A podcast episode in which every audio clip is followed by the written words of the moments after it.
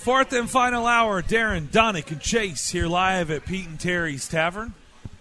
Sitting here right before, oh, about six hours away from puck drop here at Bridgestone Arena. Predators kicking off their regular season.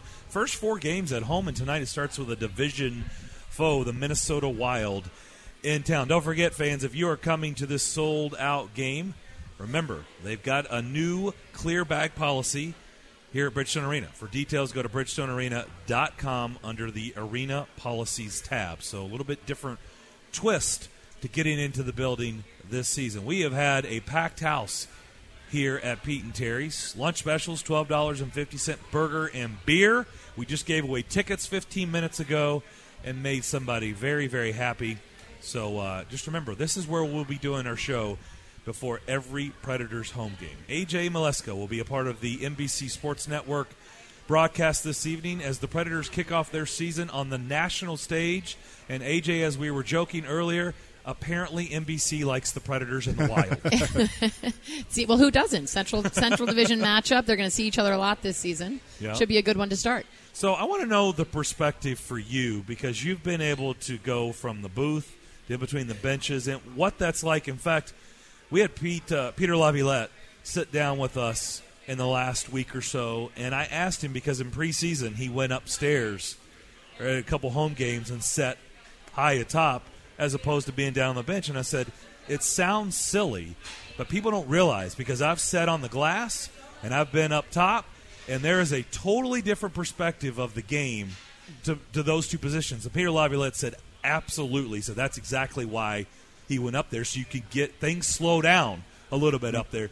You've had both perspectives. Just explain to our audience what it's like being down there in between the benches and being up, you know, up high atop on the upper deck. Well, first getting into this job, I was always exclusively up top. Yeah. And you're absolutely right. It slows it down, and most of these coaching staffs have their eyes in the sky, so they have somebody on a headset talking about what they're seeing.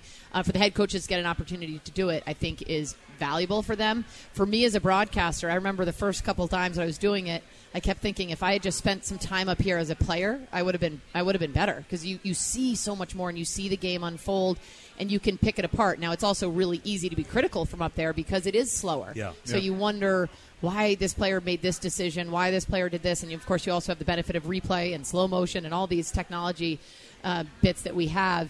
And over the last couple of years, I've transitioned to do some more games from between the benches at ice level.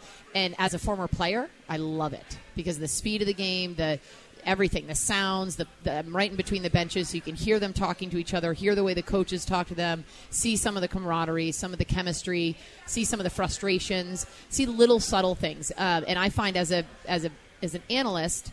I look at it differently. So up top, I'm looking at the big picture. I'm looking at how a play developed.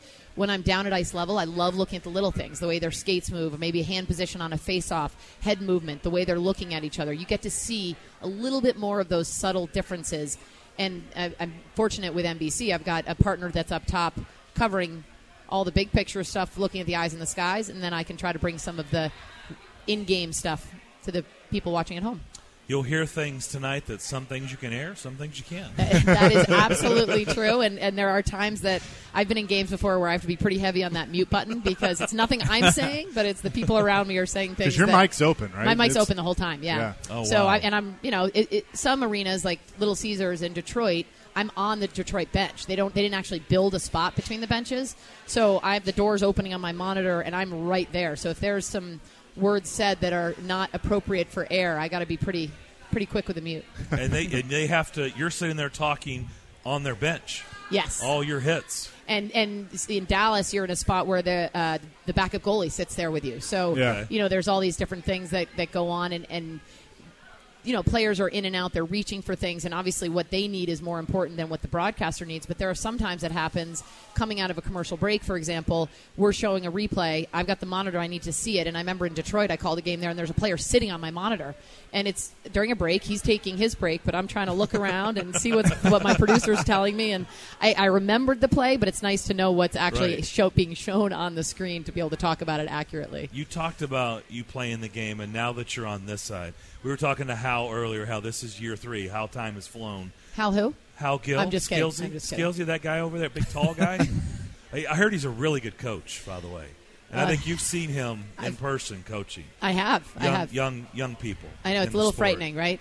Molding the minds and skates of young people. But what you learn on this side. So I want to know. We always talk to players, especially younger players.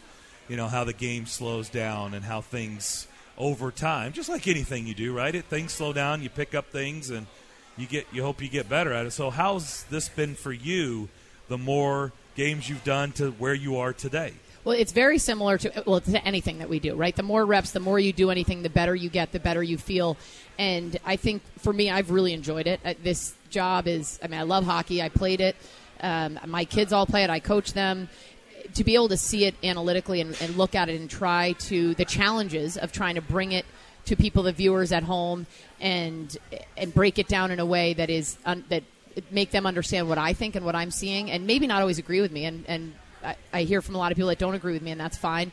Um, but I think that for me, the more times that I do it, the more comfortable I get, and the more I do it, the more I come to the same arenas over and over. And I've, I've been fortunate to do a, quite a few Nashville games, so gotten to know you guys. Come to these arenas. There's a comfort level there too that I can ask the questions of the players and the coaches, and therefore go into the games a little bit more comfortable, a little bit more confident with some of the knowledge that I have. And, and you know, it's still a learning curve, and there's still you know this is my first game of the season, as is the players. So there's broadcaster rust as well as player rust. So we'll see how it goes. Talking to AJ Mleczko, she'll be on the call tonight, NBC Sportsnet. And AJ, uh, we were discussing earlier in the show with the Minnesota. The perception is from the outside, hey, they're, they're in flux. They didn't end well last year, but if you look at their lineup, it's a it's a pretty good lineup. And if they're supposed to be the seventh best team, that just shows you how tough the Central is, right? The Central is very tough, and I mean, it- they they had I don't know how many play, uh, teams last year over 100 points. I mean, it's a really really challenging division, and you know Minnesota is so interesting because they have they have a lot of talent, and I think last year was an anomaly. They finished the season really. You know, some of the players disagree with the assessment that their locker room was fractured, but that seems to be the perception from the outside that there was their body language was down. There was a lot of uh, they were just questioning themselves, and there were big trades made at the end. A lot of locker room favorites left, and then some young players came into a situation that wasn't easy for those players. And I think now they seem to have a really fresh look about them. For the even though the roster is very similar, Zuccarello is really the big addition, but they I, I was actually in St. Paul earlier this week, and I was at the Wild offices, and they just have a have a much lighter uh, atmosphere there, and everybody is saying there's just an optimism about them. And whether it's Bill Guerin coming in as GM, whether it's just a fresh season, whether they went on that, that trip to Colorado. So, you know, I think for Nashville fans, it, it's exciting too because you know the Central Division is always going to be good. And if you've got this team that is allegedly the seventh best coming in first night, they're going to bring it. They're excited. Zuccarello, you've watched a lot, right? You, you did a lot of the series last year when he joined the Stars. You've seen him play when he was with the Rangers. But how do you, how do you think he fits into this Wild team? He's he's like you said, he's the new guy. he is the new guy. And you know, when he came into Dallas last year, everyone kept talking about him being the X factor because he was. Everyone loves him. All the players in New York loved him. In Dallas, everybody wanted to play on his line.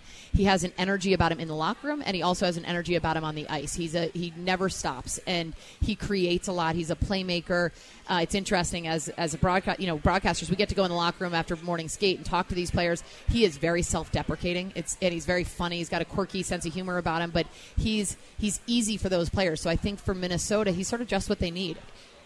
Arguably, you look at their roster; they've got a deep forward four lines. They maybe need a dynamic scorer. You know, Preds picked up Duchene. They don't have somebody of that offensive caliber, but I think the lightness and the and also just the skill that he brings with playmaking will be Uh, big for them. How do you view the Predators and the moves they made since you last saw them? How do they look on paper to you? They looked good. I I mean, they looked good last year. And again, I think all these teams, you never know how the chemistry, how it's going to work. They have a very similar roster to last year. Obviously, one big exchange.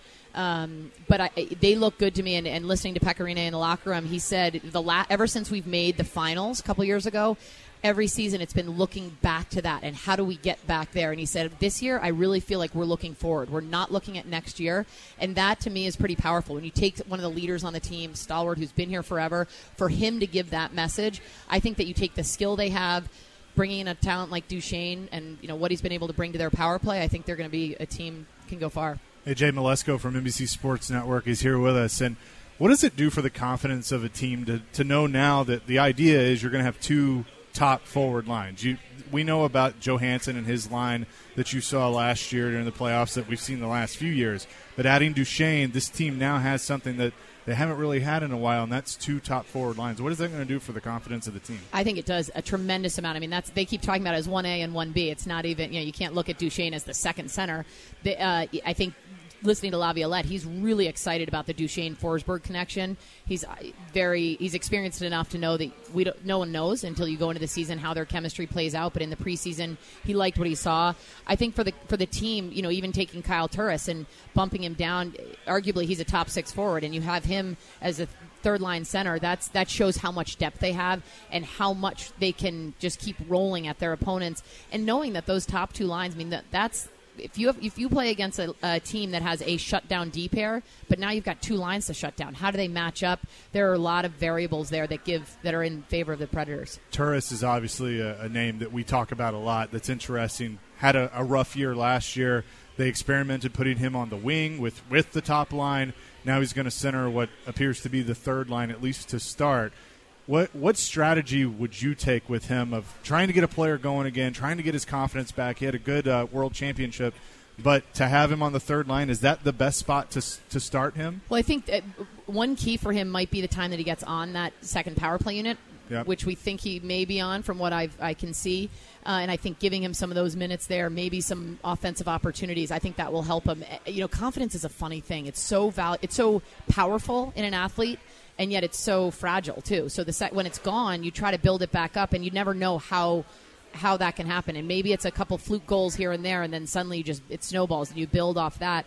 You know, I think for him to understand that what he brings as a depth center is going to be just as important as if he gets an opportunity to play on one of those top lines, as long as he understands that his role is important. And, and Laviolette's been around a long time and has a relationship with him, so building that confidence up is going to be critical. And I think confidence was the big thing with the power play. That's what a lot of the guys said last year. You saw that in the series against Dallas, went over, and and it just struggled all year, and they could never get it right. They bring in Dan Lambert to, to kind of give some new ideas to it, and all the players that I've talked to, they love it. Like it, it's a it's a different look and then not to mention the addition of Matt Duchene. Well, you know, it, it's so interesting watching a bunch of different teams in this league. The Power play, there are no secrets on the power play. I mean, you know, they won't. Coaches will try to hide it and not, but they're all pretty similar. And right. so there's no, it's not, he's not reinvent, Lambert coming in isn't reinventing the wheel, but what he's doing, he's giving them a fresh, fresh look and a fresh focus. So his big thing that I've been reading on what, what he's talking to them about is don't lose momentum. It's not about necessarily scoring a goal every power play you're out there. Just don't lose momentum. Create it or maintain it. And what that comes, you got to create shooting lanes, and you've got to make sure that you're moving the puck, and you got to be a little quicker. I remember in the Dallas series, what it struck me was how stagnant it became, and part of that is I think they were all gripping their sticks a little bit too tightly. Body language was a little. They were frustrated. They were feeling the pressure. They knew their numbers were low, and the second you take that away and you just give them something else to focus on as opposed to power play percentage then they can start being a little bit looser and, and moving it around. You know, you got Duchene low now, yep. and then Arvidsson's going to move high, and he had such a good year offensively last year. You put him up in that slot area, I mean, he could blow those numbers away. Does having the one defenseman and four forwards allow you, especially with a team that has so much firepower in the, at the forward position, that allows you to put guys in the right position, correct? It, it absolutely does. I think it depends on your personnel, though. I think Roman Josi can, he's very uh, offensive and he can create, he can shoot, he can score, he can be leading the forecheck, but he's never out of position from what I've seen. And he is such a good skater and he's so smart that he's a very good one defenseman to have out there. Um, and I think Ekholm was, will probably be on the other unit. I think that they'll knowing that you've got good defensive players that can also add to the offense will be great. Now they may move it around, and Laviolette said that. For now, they're four and one. It may go to three and two at some point, but I certainly think that Josi's the right guy for that. Last thing, AJ, I was talking with Ryan Ellis this morning about just because he's been here a while and he's kind of seen this whole thing morph into what it is today. Like you said, you've now started to do a lot of these games. You've been here. You're kind of accustomed to this market, this building what we'll see tonight. What do you tell other people, or people ask you about this market, this fan base from afar? I always like we always like getting the outside perspective. Well, people ask me what favorite buildings to call games in, and I haven't been to, I haven't called games in all the buildings in the league. But my first experience covering NHL playoffs was two years ago, and I did some of the Nashville, Colorado series, and then went to did the Winnipeg Nashville series. That was an incredible run because you have the fans that you guys have here and the fans in Winnipeg going back and forth was unbelievable. And I always go back that the, fans here are are very passionate. They're very loud. They're very positive, and that's the other. Even win or lose, I've, I'll come here to Pete and Terry's afterwards, and they're excited and they're enthusiastic, and you can see they they may be, you know, bummed out that their team lost, but they seem to be happy about it and they're informed. I think that's a misconception across the country, and maybe less so now that Vegas is sort of the new kid on the block.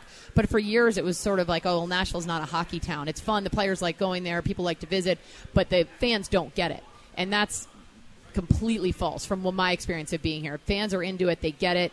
It- You know, the team's been here for what twenty plus years, 20 plus years, and yep. it's um, the fact that obviously the team's done so well. Poile's done a great job with the personnel.